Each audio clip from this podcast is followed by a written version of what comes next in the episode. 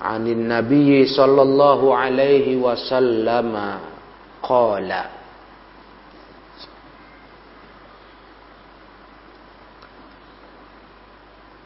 Dari Nabi Shallallahu Alaihi Wasallam beliau bersabda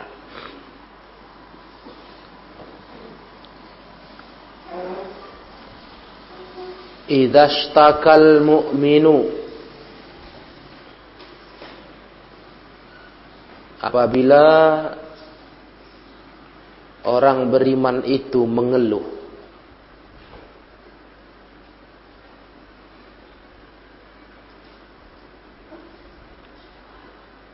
apabila orang beriman itu mengeluh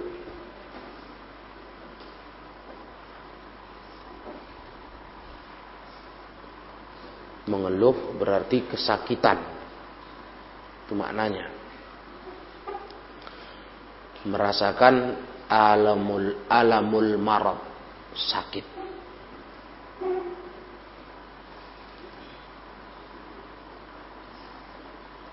akhlasahullahu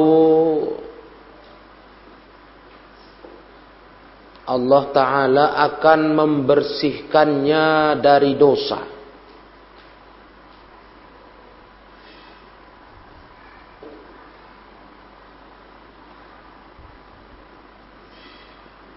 Akhlaso maknanya membersihkan dari apa? Dari dosa. Kama yukhallisul kiru khabathal hadida. Sebagaimana al-kir itu al-kir itu ada satu alat yang biasa dipakai tukang besi.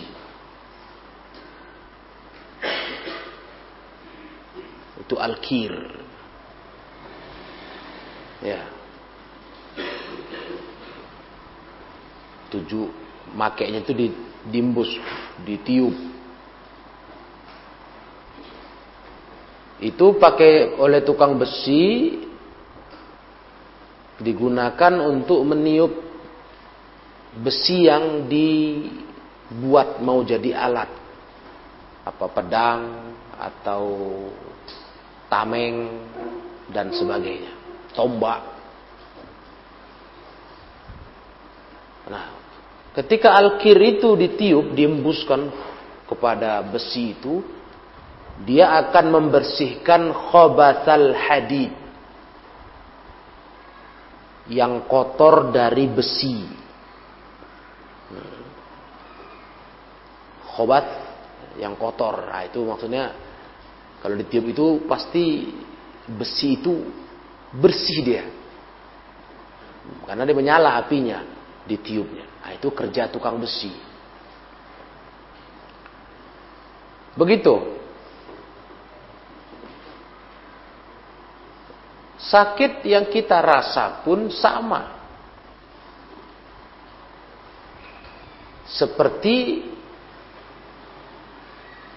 besi yang ditiup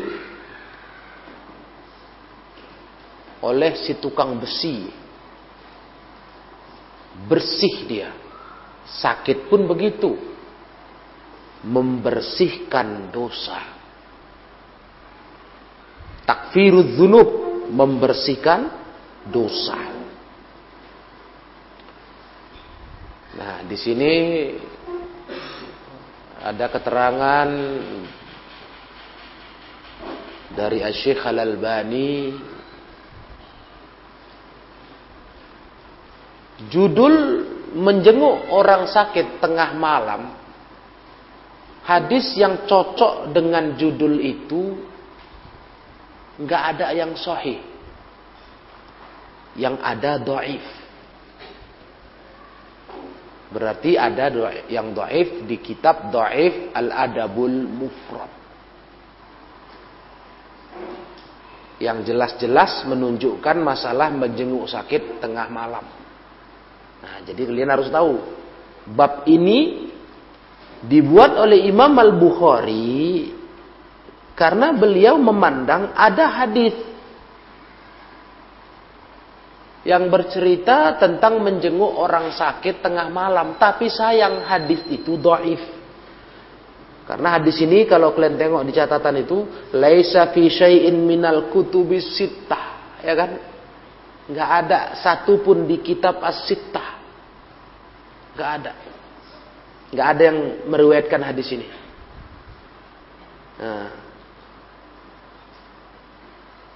Maka hadis yang berkenaan dengan judul yang langsung kena gitu kayak kemarin kan bab uh, apa penyakit sakit itu menghapuskan dosa. Itu kan hadisnya jelas. Nampak hadisnya memang menunjukkan itu. Lah kalau ini nggak ada. Bab menjenguk orang sakit tengah malam. Nah, itu nggak ada hadis yang sahih. Maka sebelum sebelumnya kalian harus tahu dulu Ya. ya. Mungkin jadi ya begitulah maksudnya Imam uh, Al-Bukhari. Beliau hanya ingin mengisyaratkan bahwasanya kalau sakit itu sudah sangat parah, sakitnya udah parah, udah kritis kata kita. Itu butuh kadang kita harus menjenguknya tengah malam, gitu aja. Walaupun hadis tentang itu doaif. Artinya tak ada yang mencegah, melarang kita menjenguk orang sakit tengah malam. Tak ada. Waktu yang sudah larut malam itu, sudah tengah malam, tidak menghalangi. Kalau sakit orang itu sudah parah, kritis. Kamu berkawan, dikabari eh fulan itu kawan kita itu kata kawanmu lagi. Itu udah kritis sekali. Tadi malam ba'dal maghrib keluarganya udah pada kumpul. Udah hampir meninggal gitu. Nah kamu dapat kabar tengah malam. Bagaimana? Apa tunggu besok menjenguknya? Tidak silahkan saja berangkat nah, untuk melihat kawan yang sakit. Iya datul marid.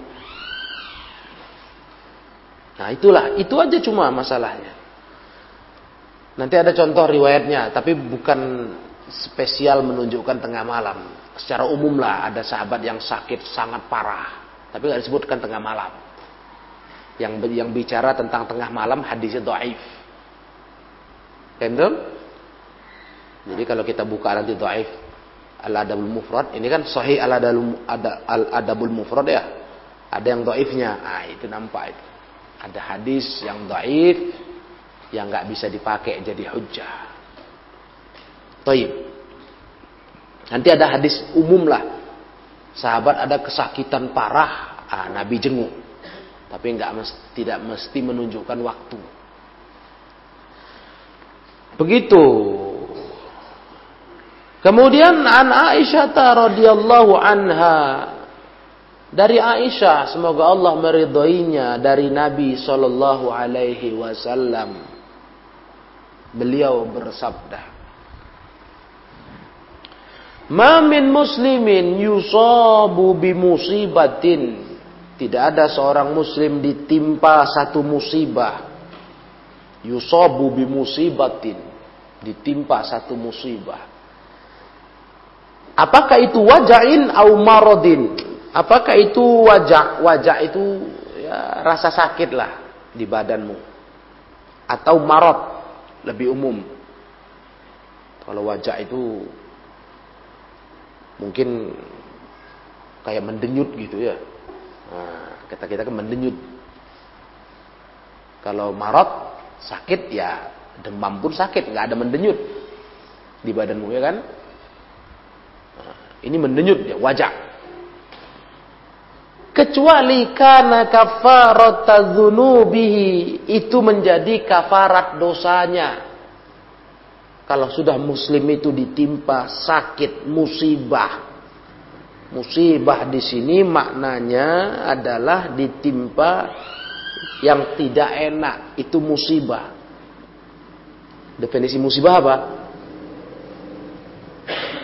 Nazala bihi terjadi pada orang itu sesuatu yang makruh, min makruh, yang gak enak.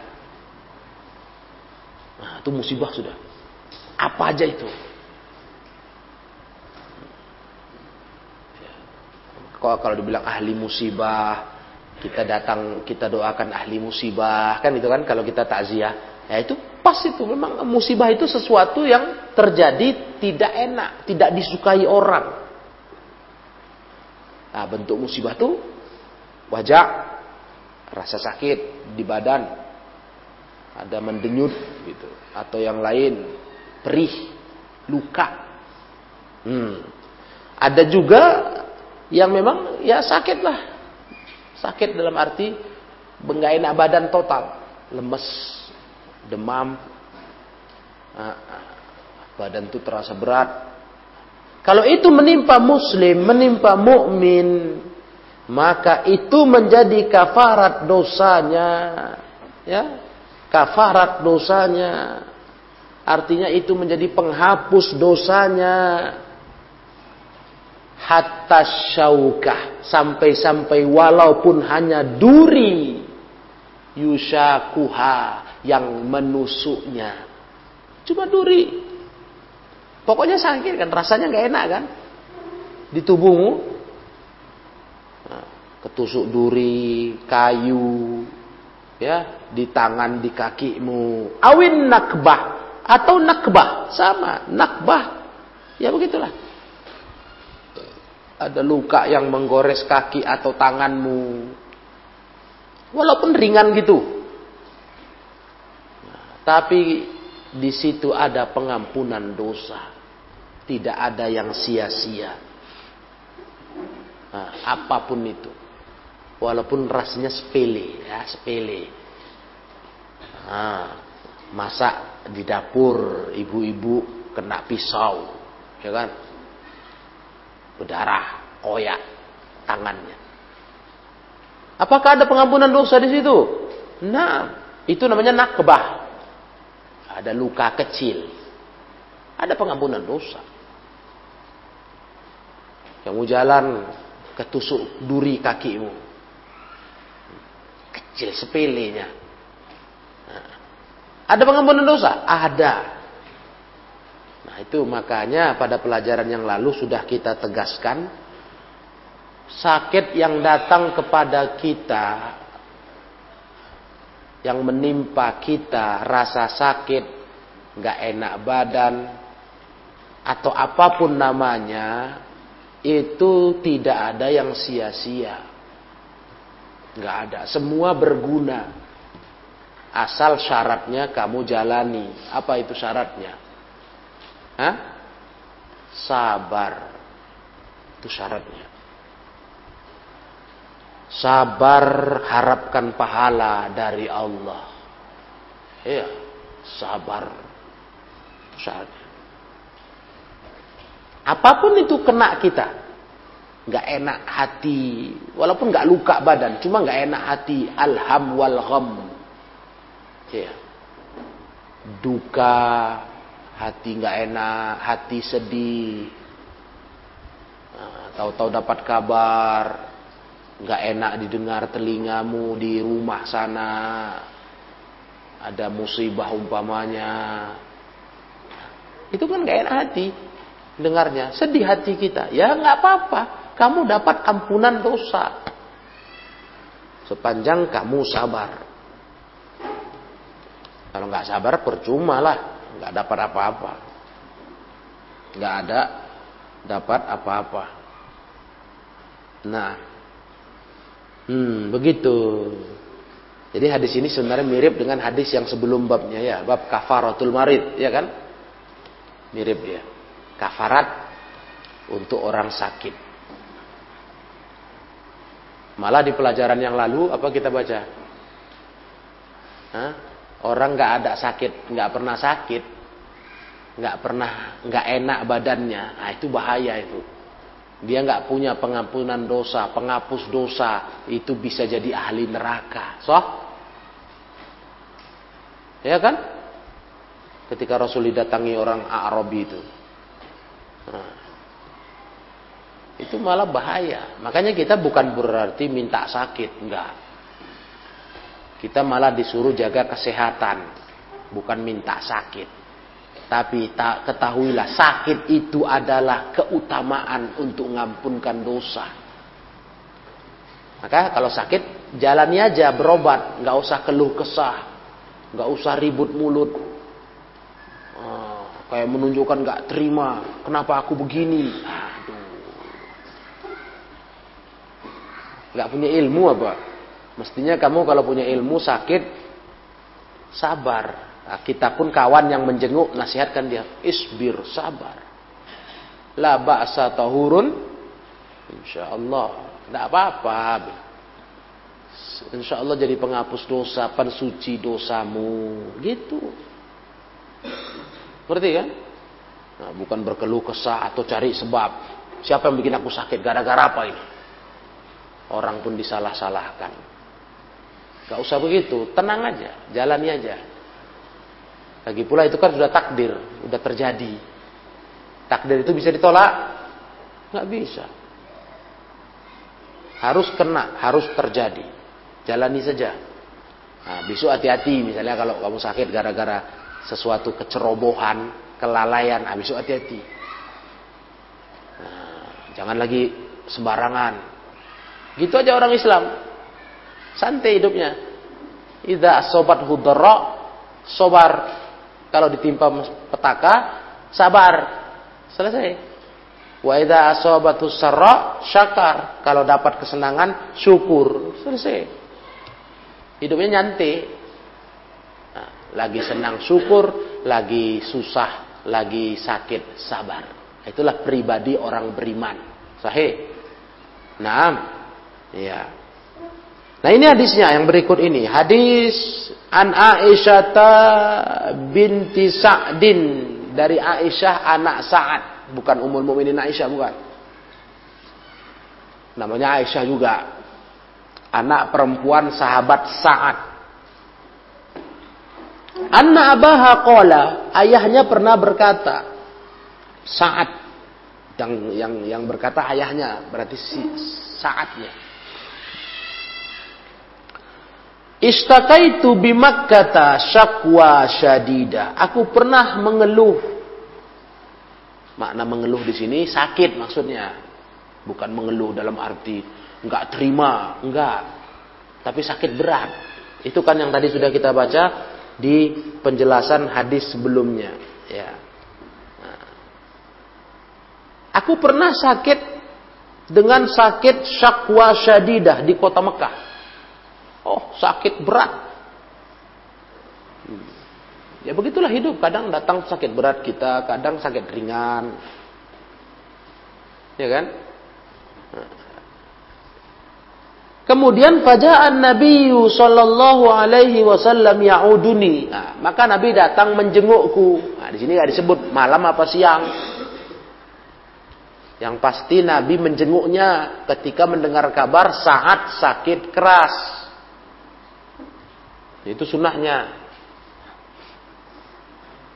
Makanya kalau ada waktu, nggak ada kesibukan, ada dengar kawan sakit, tengoklah, jenguklah. Nah, jangan abai aja. Ada orang banyak kejadian ya, nggak peduli dengar keluarganya sakit parah. Padahal tetangga, ini ada kejadian ini.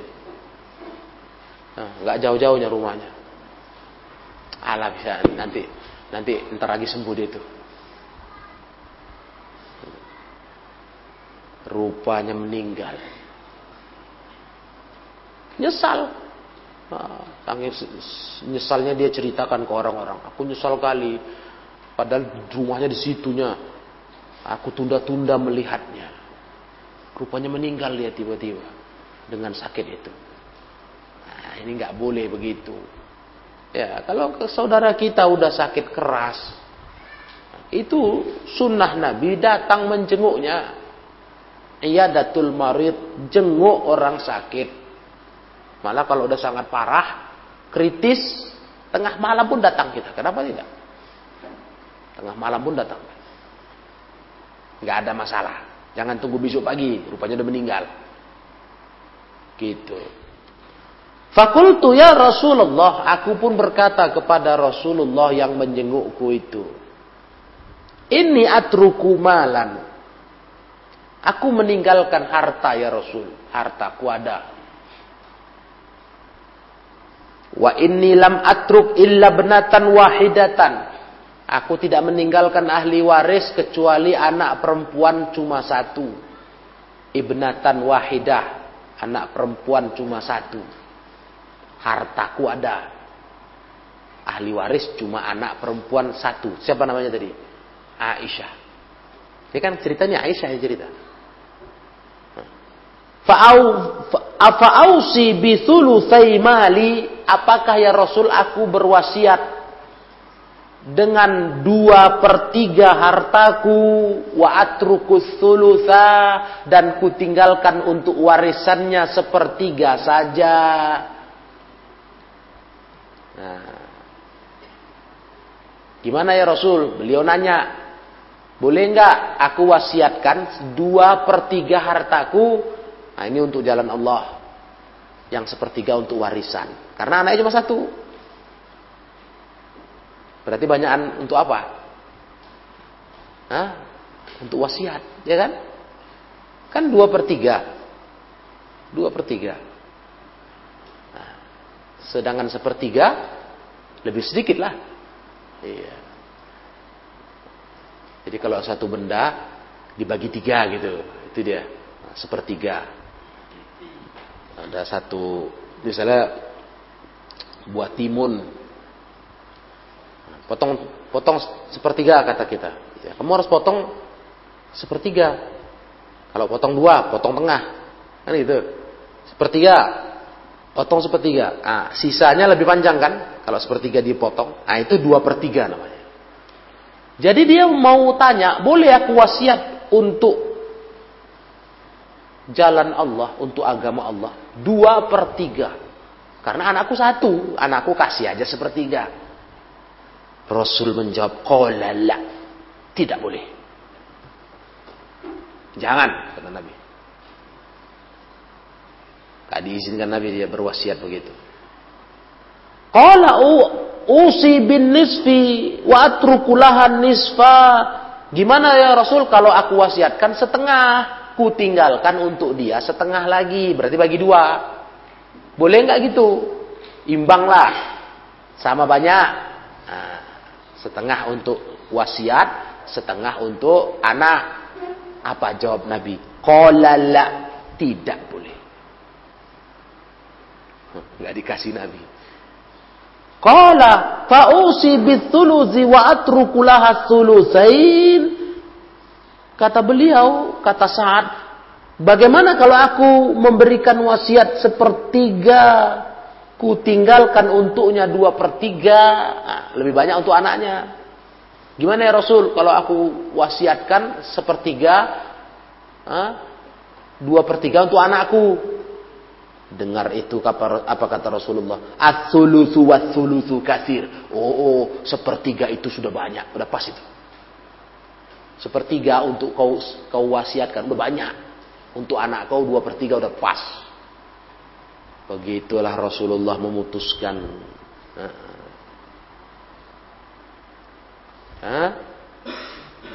Jadi kalau ada seorang ayah punya harta, nggak boleh dia mewasiatkan hartanya itu lebih dari sepertiga untuk orang lain atau untuk agama Allah.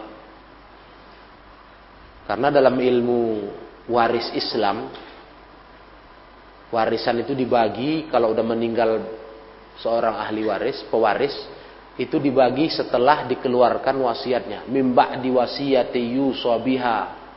Dikeluarkan wasiatnya. Jadi kalau ada orang punya harta eh, berapa kita anggap 10 juta. Hmm. 10 juta. Kalau 10 juta dibagi tiga berapa? Hah? 10 juta dibagi tiga berapa? Besar kali ngitung ya, payah nol ya. Hah? Seribu aja lah bagi tiga. Mudah kan? Gak pandai juga. Seribu perak. Hah? Dibagi tiga. Berapa? Hah? Berapa?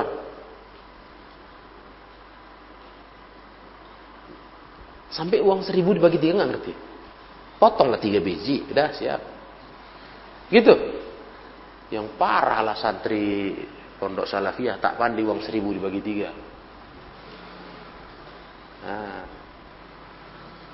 Berapa? Wush. Uang seribu perak dibagi tiga. Hah? Kalau bagi dua, lima ratus ya kan? Bagi tiga, seribu bagi dua, gopek, ya kan? Lima ratus, lima ratus. Akal bagi tiga, berapa? Tiga ratus? Hah? Kebanyakan bisik-bisik. Tiga ratus? Hah?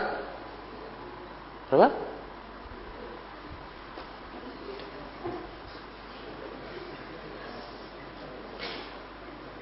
Tiga selimpul.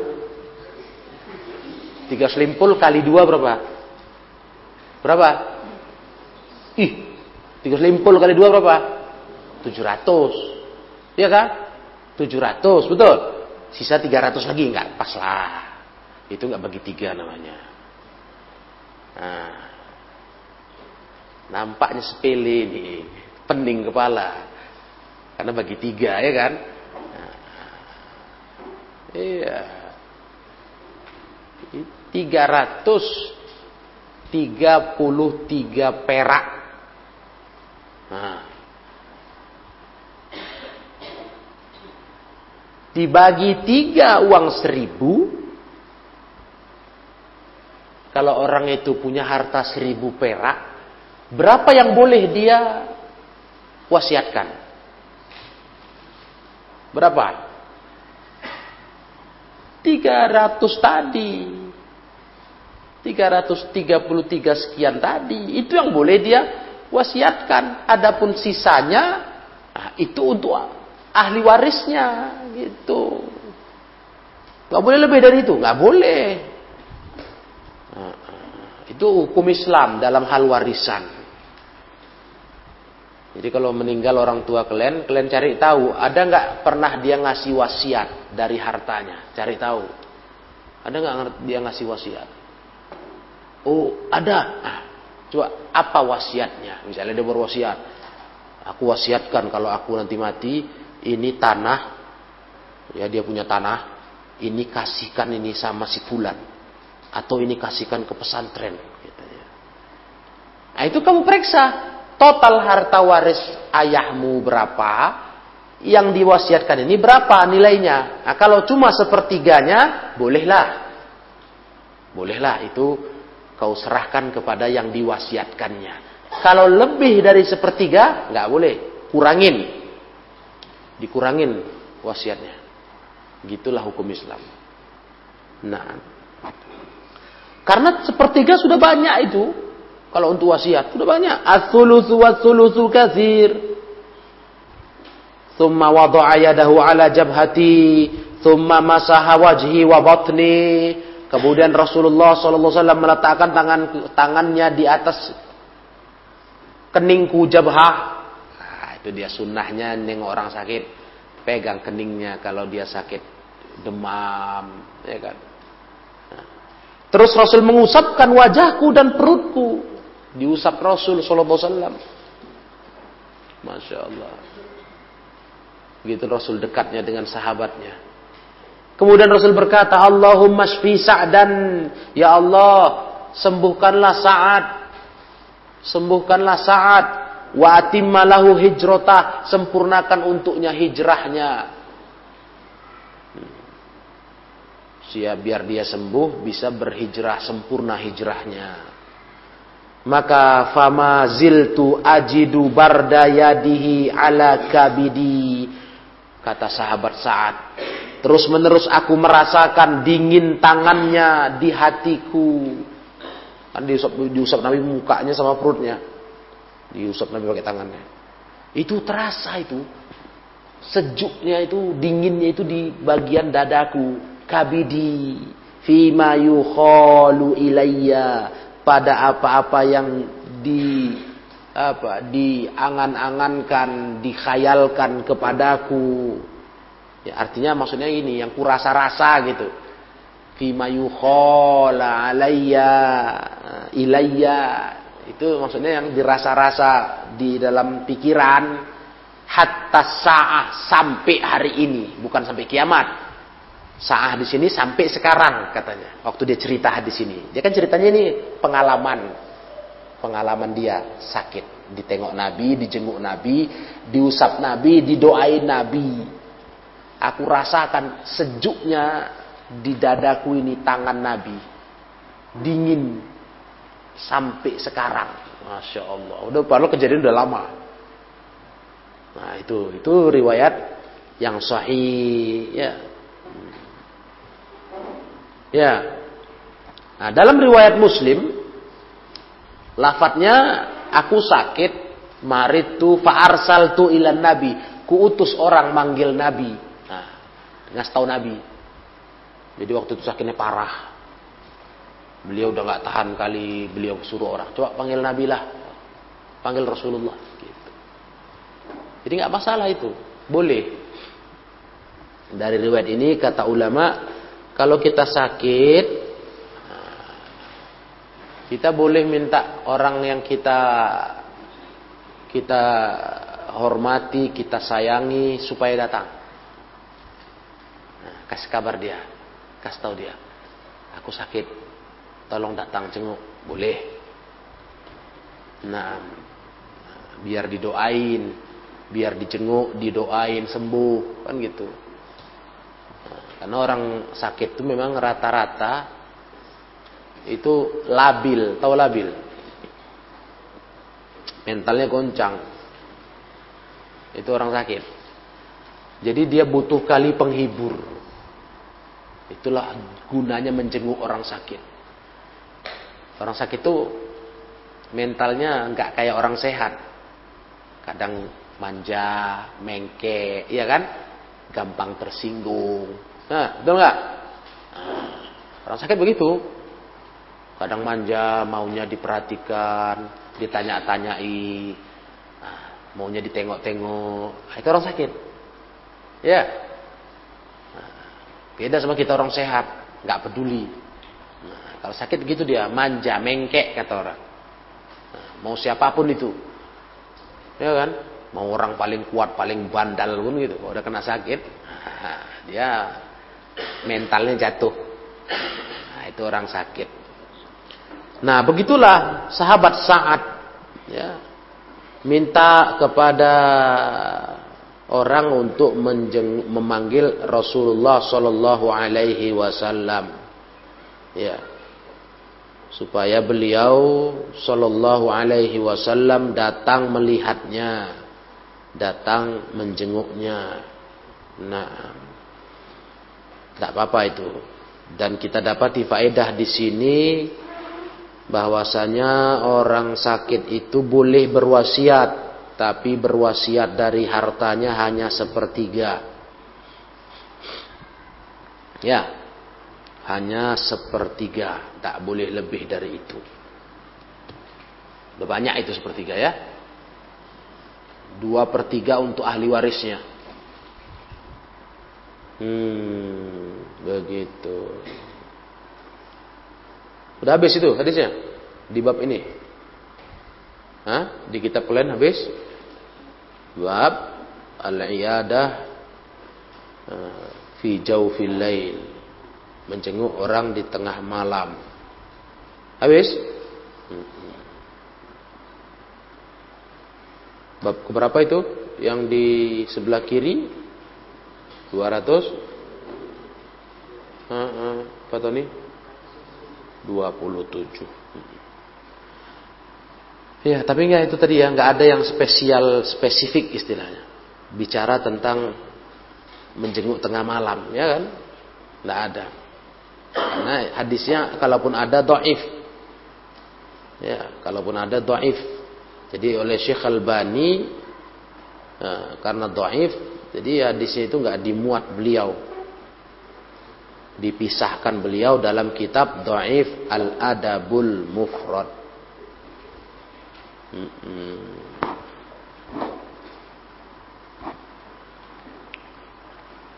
Berapa tadi? 227? Iya. Hmm?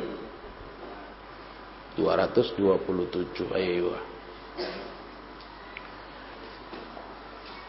Ada yang punya kitab Dhaif Al-Adabul Mufrad?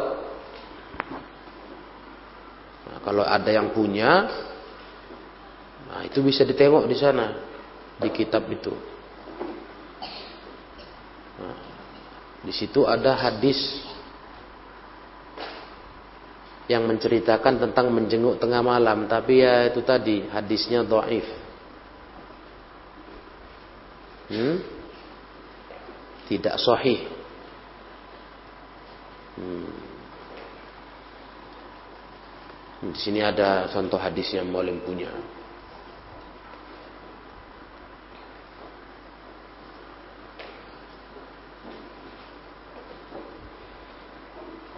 Bahkan hadis pertama itu kalau dalam bab menjenguk orang sakit tengah malam. Hadis doaif itu. Tapi dibuang Syekh Albani di kitab sahihnya. Ya. Hadis itu bercerita tentang sahabat Huzaifah